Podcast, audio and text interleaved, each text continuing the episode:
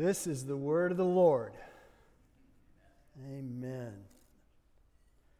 The psalmist wrote, I delight in your statutes. I will not forget your word. Oh, how I love your word. It is my meditation all the day.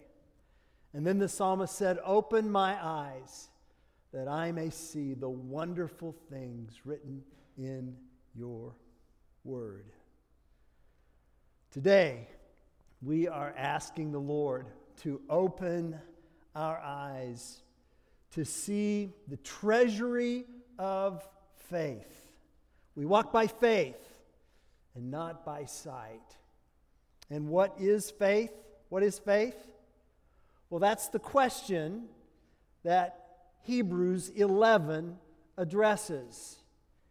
And throughout the entire chapter, we just hear answer upon answer upon answer, cascade upon cascade, crescendoing until we see Jesus himself, the author and perfecter of our faith. Hebrews 11 is one of the most beloved chapters in the Bible because it projects pictures of faith. It describes what faith is by showcasing the lives of both Hebrew and non Hebrew uh, people, as we'll see. So let's just dive in and get to work in Hebrews chapter 11. A, a, a few preliminary statements before we get to our main outline. And, and the first statement is this. As you look at Hebrews chapter 11, and I would invite you to turn your Bibles to Hebrews 11 or uh, pull up that scripture on your phone if you would. I, I want you to know that the preacher is not moving on from another topic out of chapter 10. So, chapter 11 is not something new. No, no, no. No, in, in chapter 10, verse 38, the scripture says, But my righteous one shall live by faith. And, and the preacher also said that, that the church is not the shrinking back kind of church, but rather it is the moving forward kind. And what's the difference between shrinking back and moving forward? The difference is faith. Faith, that's the difference. The righteous will live by faith. So, so what we're talking about here is a specific dimension of faith. And specifically, we're talking about persevering faith. Persevering faith. Faith that helps you persevere public reproach uh, faith that strengthens you as you are called out by an ungodly culture and publicly remanded because of Christ. Faith that empowers you to, to joyfully accept the plundering of your property because you knew you had a better possession and an abiding one. That's the, that's the quality and the robust nature of faith that we are being invited to acquire here from these verses. So, so we're not moving on uh, to a new topic in chapter 11. We're simply developing what has already been established specifically in Hebrews chapter 10, verse 38. My righteous one shall live by faith. And what does that look like? Chapter 11 tells us. Now, as to these names, and this is the second matter that I want to discuss before we move to our main outline. These names, as we shall see, were not distant spiritual gurus. They're, they're actually quite ordinary people. In other words, they didn't, have, they didn't ask to have their likenesses hung on the walls of some portrait gallery of believers. They're, they're not, they're not, they were not spiritual superstars, and, and they, they, they knew nothing of our current culture's unhealthy preoccupation with fame. No, each and every one of them were people with just the same broken, fallen nature as ours. Because that's all God has to work with. See? So, so and then on that note, then that leads me to this third matter is that is that so so so we're not changing topics from chapter 10 to chapter 11 and and and these these these names are not spiritual gurus, they're ordinary people just like us. And then, thirdly, the people of God who appear in this chapter, they're only representative of believers. So they're not the only ones. The preacher himself says he doesn't even have time to list all the names that he would have liked to have listed. What's significant is in these verses is that they lead us beyond their lives ultimately to the life of Christ. So chapter 11 crescendos until we get to, to this fixed gaze of Christ. So, the main point as we consider these verses is not to merely look at these faithful, but to look with these faithful. I want you to see who they're seeing, and who they're seeing is, is nothing less than the exalted Christ. And we need to see and we need to hear their lives so that we know what endurance looks like persevering faith, enduring faith, patient faith, especially under persecution. This church in Hebrews was struggling in the first century with their faith. And how do we keep going on when the culture just keeps pounding at us to conform, conform, conform? And the answer is we endure like they endured by walking as they walked and looking to Jesus as they looked to Jesus by faith. By faith. So, with that in mind, we're going to be looking at verses 1 through 4 this morning. I want to read those verses again. Now, faith is the assurance of things hoped for, the conviction of things not seen. For by it the people of old received their commendation. By faith, we understand that the universe was created by the Word of God, so that what is seen was not made out of things that are visible. By faith, Abel offered to God a more acceptable sacrifice than Cain, through which he was commended as righteous, God commending him by accepting his gifts. And through his faith, though he died, he still speaks. So, as we consider these verses here this morning, as we study verses 1 through 4, I, I want us to think about three facets of faith. I want us to think about first a definition of faith. We're going to define what faith is, the definition of faith. And then I want us to see a congregation of faith, a congregation of faith. And then thirdly, we'll see the cry of faith, the definition of faith, the congregation of faith, and the cry of faith. That's where we're going today. First, the definition of faith. What is faith? Faith, faith is trusting what God has said. There it is. Faith happens when I commit myself to the Lord based on His Word. Based on His Word. Uh, our big idea could be put this way Faith is resting my life on the reality of God's Word. Yeah, yeah, yeah, yeah. Yeah, verse 1 says, Now faith is the assurance of things hoped for and conviction of things not seen.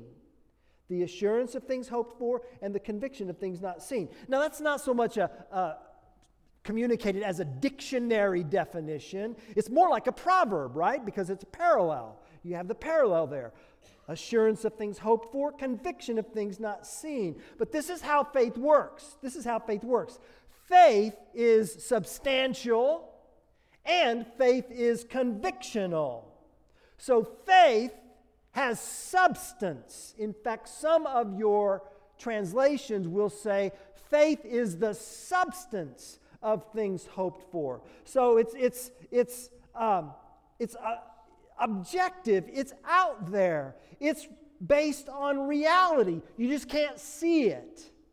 And then that that objective, substantial dimension of faith gives me subjective certainty and conviction. So faith is both objective and subjective, it's both substantial and convictional. Faith is what happens when I rest on something I can't see, but am nonetheless convinced of its reality. So, so, so Hebrews chapter 11, verse 1, faith is described as the present experience of the substance of a future reality. Future reality, that's that phrase, things hoped for.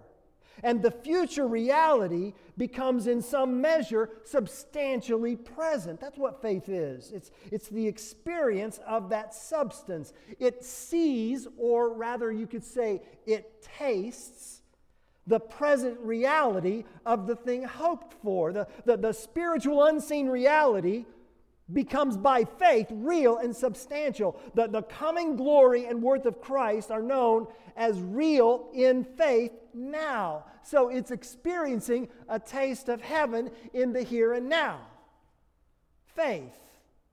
Faith, literally the word faith is the, is the word from it's the word pistis, pistis, and it means that which evokes trust. It's the state of trusting the reliability of the one so trusted. So we're not talking about, well, if I just believe in pink unicorns enough, then uh, no, no, no. No, because there's nothing reliable about that. That's just fiction. No, no, no. Faith is substantial.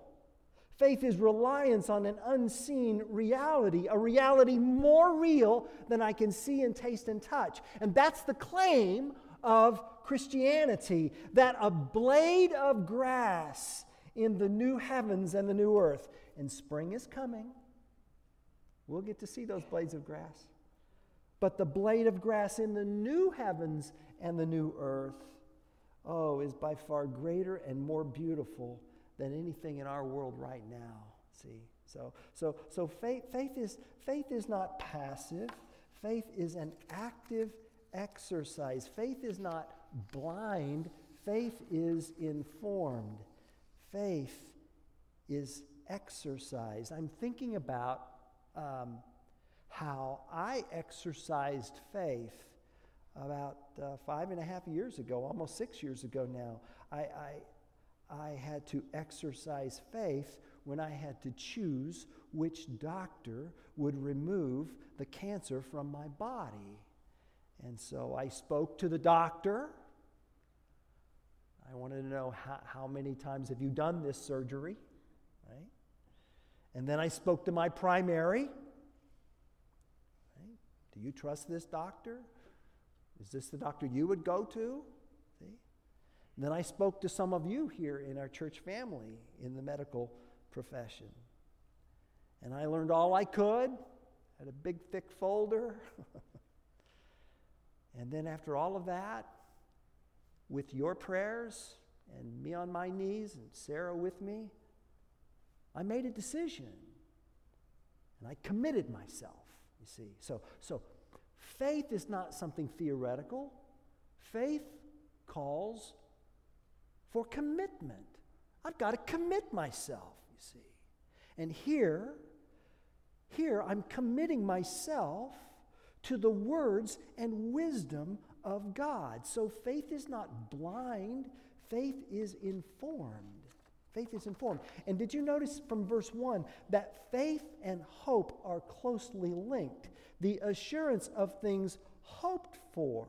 Because you see, hope springs forward from faith. And hope lives based on the substance and the quality of faith. So hope looks ahead, and hope anticipates the promises of God. Hope assures us, hope assures us that this life is not all there is. Hope promises that I will see my loved ones in Christ again. Faith trusts God's word, and hope anticipates the fulfillment of God's word. And that's what each of these in chapter 11 were known for. And so as we start through this, this catalog of persevering faith, I want you to notice something. I want you to notice that the author doesn't begin with Adam and Eve. Did you see that? No, no, it doesn't even start with Adam and Eve. In fact, in fact, the author does not even begin with Abel. Yeah. Yeah. The author jumps straight to we. We. And that takes us to from the definition of faith to the congregation of faith. So, so the preacher is addressing the congregation first. I think, I think this is so because the preacher wants to make sure that the congregation knows that we're not talking theory here. You're involved in this chapter.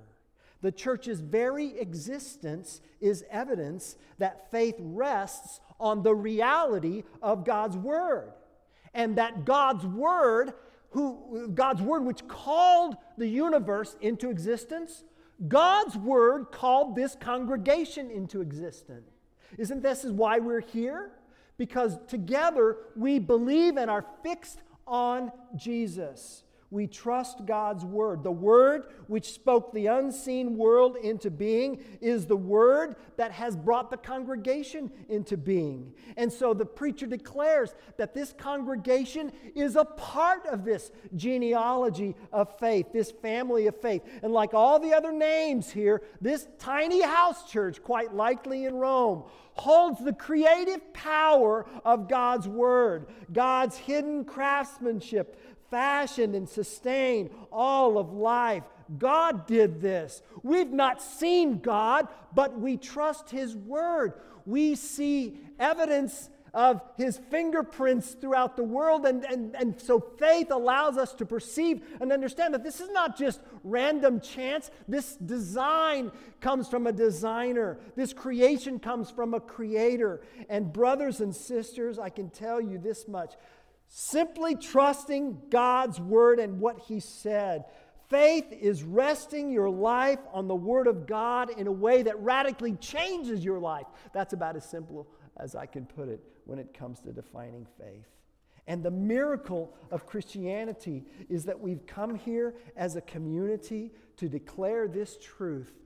Faith is depending on God's word. We're here because we need God's word. We need God's wisdom. I'm not talking about faith in faith. And I'm not talking about being the kind of person who's the believing type. I'm talking about being a congregation that believes the testimony of God's word. And it radically has altered our life. It's trusting that the God who made this visible universe by his invisible words is the God who has come to us in Jesus so that, hear me now, so that we don't have to climb our way to him.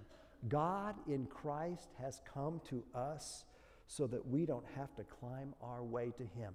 Faith, faith, faith in Jesus deconstructs the religious ladders we're often tempted to climb in a quest to God.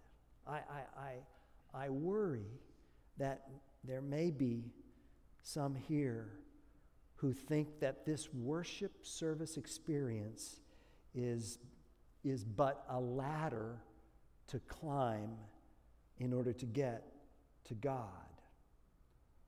And and our culture likes ladders, right? Right?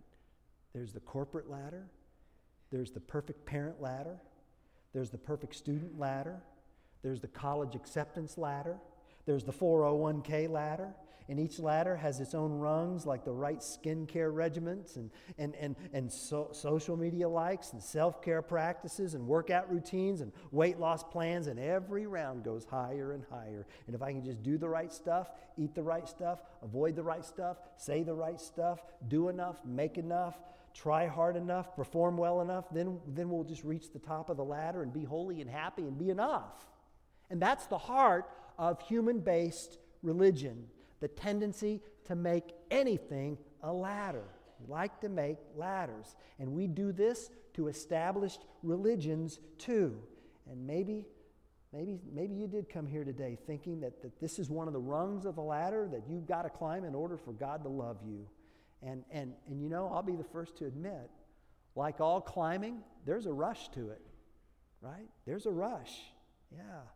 Yeah, the rush is that we have the power to climb our way to heaven or happiness. And then, and then, but then there's also this relentless pressure to it that can leave us weary of the climb. And then, and then of course, there's the fact that the higher we climb, the farther we fall.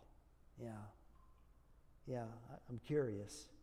I'm curious. Did, did, when Adam and Eve reached for that forbidden fruit,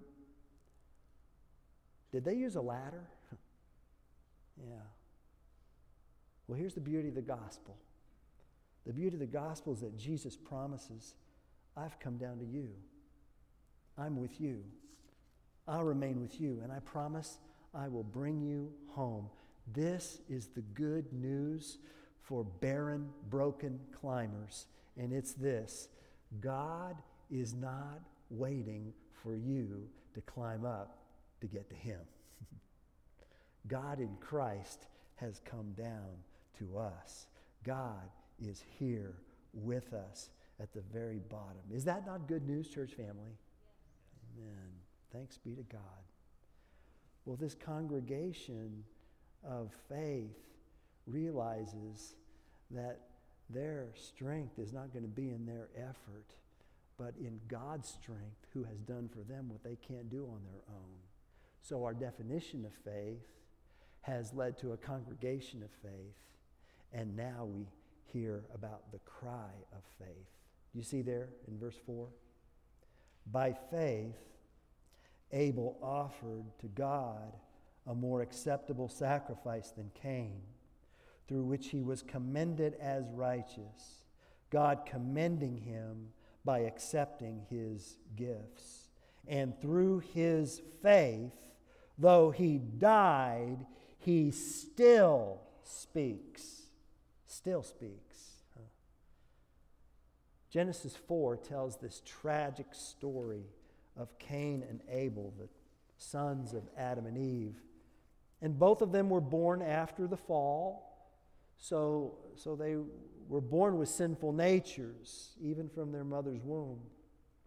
And Genesis 4 tells us that um, Abel was a keeper of sheep, and Cain was a worker of the ground. And God called them to give an offering in worship. And Cain's offering came from the fruit of the ground, while Abel brought the firstborn of his flock and their fat portions. But these gifts received two very different responses from God. Scripture says that the Lord had regard for Abel and his offering, but for Cain and his offering, he had no regard. Now, what was the difference? Why did, why did God commend Abel as righteous in accepting his gifts, while Cain received no commendation. What was the difference? Well, you can probably figure out a lot's been written about that. And um, I've been convinced by an old pastor who lived about uh, 1600 years ago or 1400 years ago. His name was Gregory. He was the Bishop of Rome. And this is what Gregory said about this particular passage of Scripture from Genesis 4. This is what he concluded. He said, It was not the offerer who received approval because of the offerings, but the offerings because of the offerer. Do you get that? Let me say it again. It was not the offerer who received approval because of the offerings, but the offerings because of the offerer. So, so, in other words, Abel's offering was accepted because Abel was accepted. See? And Cain's offering was not accepted because Cain was not accepted. And, and why is this? Comes down to this one word faith.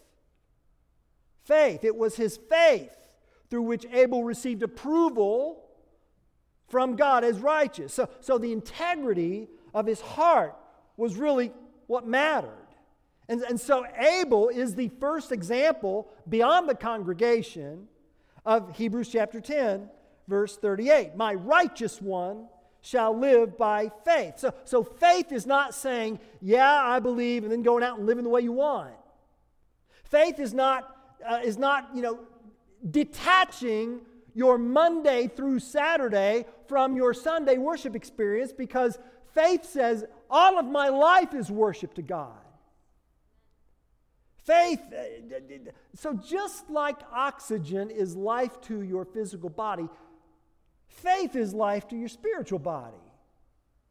So, so faith is the heart deep belief that God exists in a way that dramatically changes the way I live. And that's, that's what God was trying to say to Cain. To obey is better than sacrifice. And God had said to Cain, Why are you angry? Why is your face fallen? If you do well, will you not be accepted? And if not, sin is crouching at your door. You must master it. You must master it, the Lord said to Cain. But Cain did not want to master sin. And instead, he murdered his brother. And if you go to Genesis chapter 4, you will notice that Abel never speaks until his death.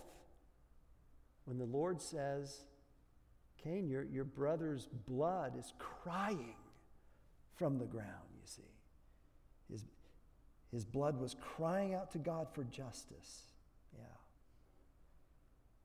And then, verse 4 has this fascinating phrase which concludes our passage for this morning. It, it says, And through his faith, though he died, he still speaks. Present tense. Present tense. So, my question is what is, if Abel is still speaking, what's he saying? What's he saying? I think we can hear him say at least, at least three statements. Statement number one the world will hate you because of your love for Christ. Just, just get used to it. The world will hate you because of your love for Christ. God, I don't know why my brother hates me. God, why does he hate me so? God, where are you? God, I trust you.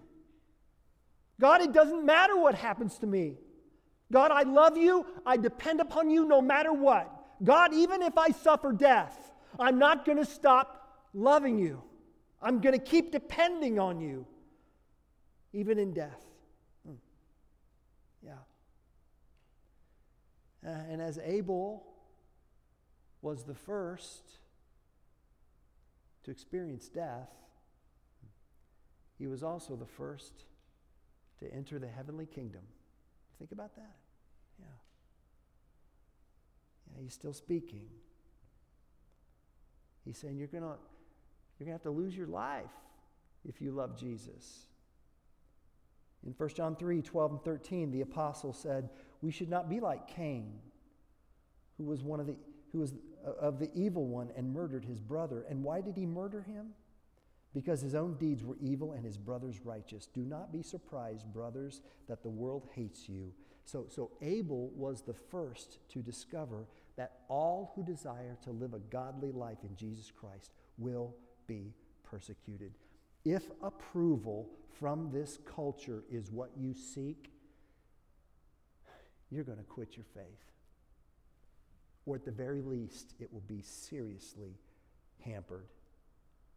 But if you are persuaded that true approval is given by God, in your case, as in Abel's, then you are going to have the substance upon which to stand upon with which you can endure. So Abel's life is a vivid reminder that the righteous suffer and die, and yet by faith, Abel is still speaking, which means that death is not the end of the story.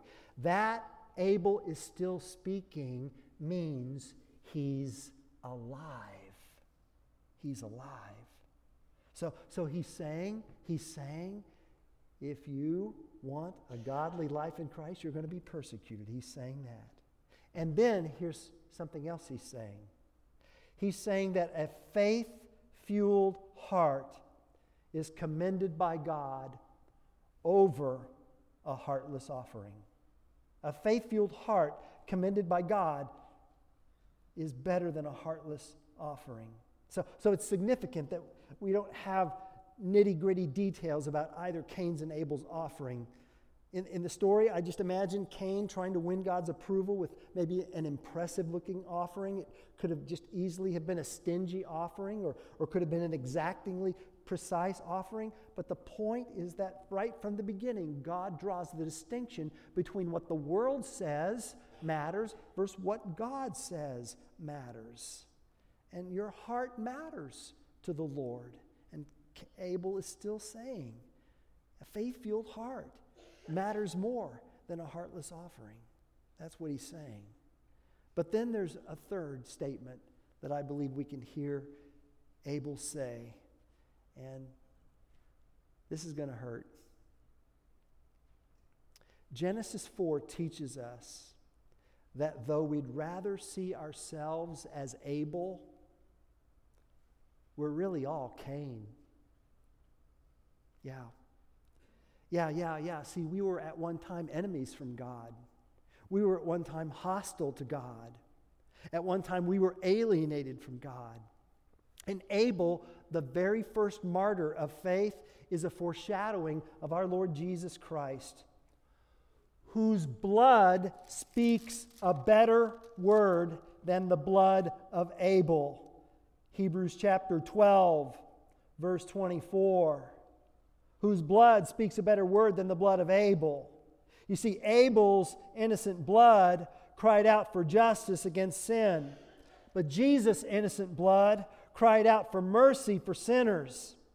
Abel's blood exposed Cain in his wretchedness.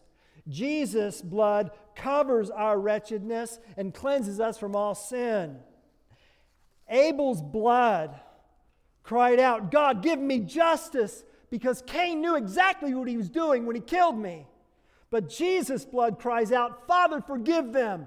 They know not what they do. Abel's blood sent Cain out as a wanderer and nomad, but Jesus' blood has brought us and gathered us back as family heirs of God's kingdom. That's good news, is it not? The definition of faith, the congregation of faith, and the cry of faith. And, so, and, and here's the connection between all three of these stories here. When there is genuine faith, that faith translates into genuine community as God's people gather to do life and worship together. And then that translates into a community where the Holy Spirit produces real life and authentic righteousness. And all of it is under the commendation of God. Commendation. Commendation appears three times in these four verses. Do you see that? commended or commendation. Um, what does that word mean? Well, literally, literally, it's actually the word for witness or testimony in a court of law. So imagine you are on trial for your life, and there are witnesses that are trying to speak on your behalf, but they just don't seem to be getting the job done. But finally, the back doors open and God Himself enters. And He walks down the aisle and He takes the witness stand and He testifies as a key witness on your behalf. And His testimony makes all of the difference. It changes the trial in your favor. God testified, He declared you innocent by the better blood of Christ, and you have been acquitted. You're free. You can go. Now, what are you going to do with that freedom? Believe. Believe. Would you bow your heads in prayer with me?